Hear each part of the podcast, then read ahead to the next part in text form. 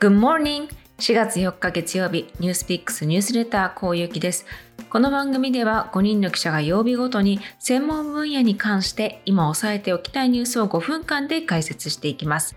今日はシリコンバレーからお届けします。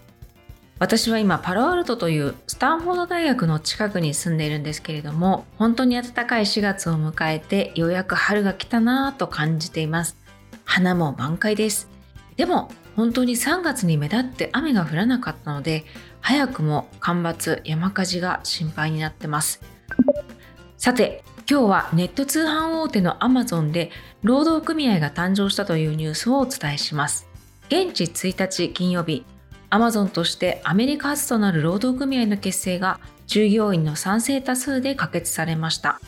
賛成は2654票反対を500票以上上回りました。これまでローソンの結成に強く反対してきたアマゾンにとってこれは大きな転換点となります。このローソなんですけれどもアマゾン全体を代表するものではなくてニューヨーク市のスタテンアイランドにある JFK8 と言われる施設の労組です。この施設ではおよそ8000人が働いているんですけれどもここの従業員や元従業員たちで作るアマゾン労働組合が運動を指揮してきました。もちろんなんですけれども、組織された労組は労働環境の改善というものを求めています。例えば、現在18ドル25セントの時給を30ドルへ引き上げることや、休憩時間の延長といったものが含まれています。確かに多くの競合他社より時給18ドルというのは高い賃金水準なんですけれども、ニューヨークでその賃金は十分ではなくて、ほとんどの従業員が副業をしなくてはいけない状況だとローソンは訴えています。そも労組を立ち上げたい従業員の側からすれば、労働環境を改善してもらいたいという要求があるんですけれども、アマゾンからすれば、ロースは事業の柔軟性を制限する頭の痛い存在ということで、両者は対立しています。そしてアマゾンで労働組合を作ろうという動きはこれまであったんですけれども、ことごとく失敗してきました。2021年4月には南部アラバマ州の物流施設で労働組合結成の是非を問う投票がありました。この時は従業員の反対多数で否決されたんですけれども、投票までにはアマゾンとローソンの賛成派の間で激しい攻防が繰り広げられました。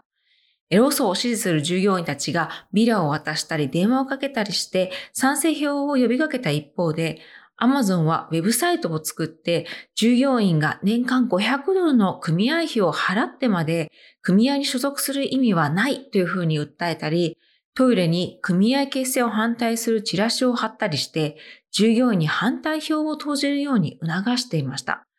この時は従業員の中に言いたいことは言えているから組合に代弁してもらう必要はないですとか、また、そこそこ環境は守られているから、アマゾンに立てつきたくないというような声もあって、労組の結成には至りませんでした。つまり、将来の労働条件の改善や賃上げよりも、目先の利益を優先したというふうにも言えるわけです。今回の投票はそのリベンジでもありました。賛成票は簡単に投じられたわけではなくて、アマゾンとローソの賛成派の間でまた激しいやりとりがありました。アマゾンはローソンの結成は従業員との直接的な関係を損なって賃金や雇用の安定の改善につながる保証もないというふうに主張していました。従業員に参加必須のミーティングや職場での掲示などを通して結成に反対するように説得もしていたというふうに伝えられています。今回のローソンの結成が大きく注目される理由は他にもあります。実は先ほどもお話しした去年4月に行われたアラバマ州の物流施設でなんと再投票が行われているんです。投票を管轄した労働関係委員会がアマゾンが不正に投票に関わったとして先月31日に投票が始まりました。31日の時点では反対票が993票とまだ反対が118票優勢にはなっているんですけれども、賛成との差は前回よりもずっと縮まっています。また有効性が問われる票というのが416票もあるので、これが反対票になるのか賛成票になるのか、まだ結果はわかりません。確定には数週間かかることが見込まれています。そして、労組結成の波はアマゾン以外にも見られています。新型コロナウイルスで深刻な人手不足が続く中で、労働条件の見直しを求める声が高まったということを背景に、コーヒーチェーンのスターバックスでは去年の末に初めて労組が結成されました。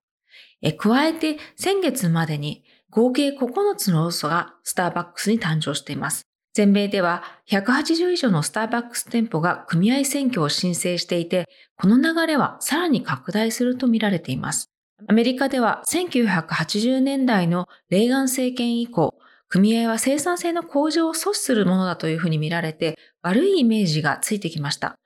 そのため組合の参加率も低下してきた背景があります。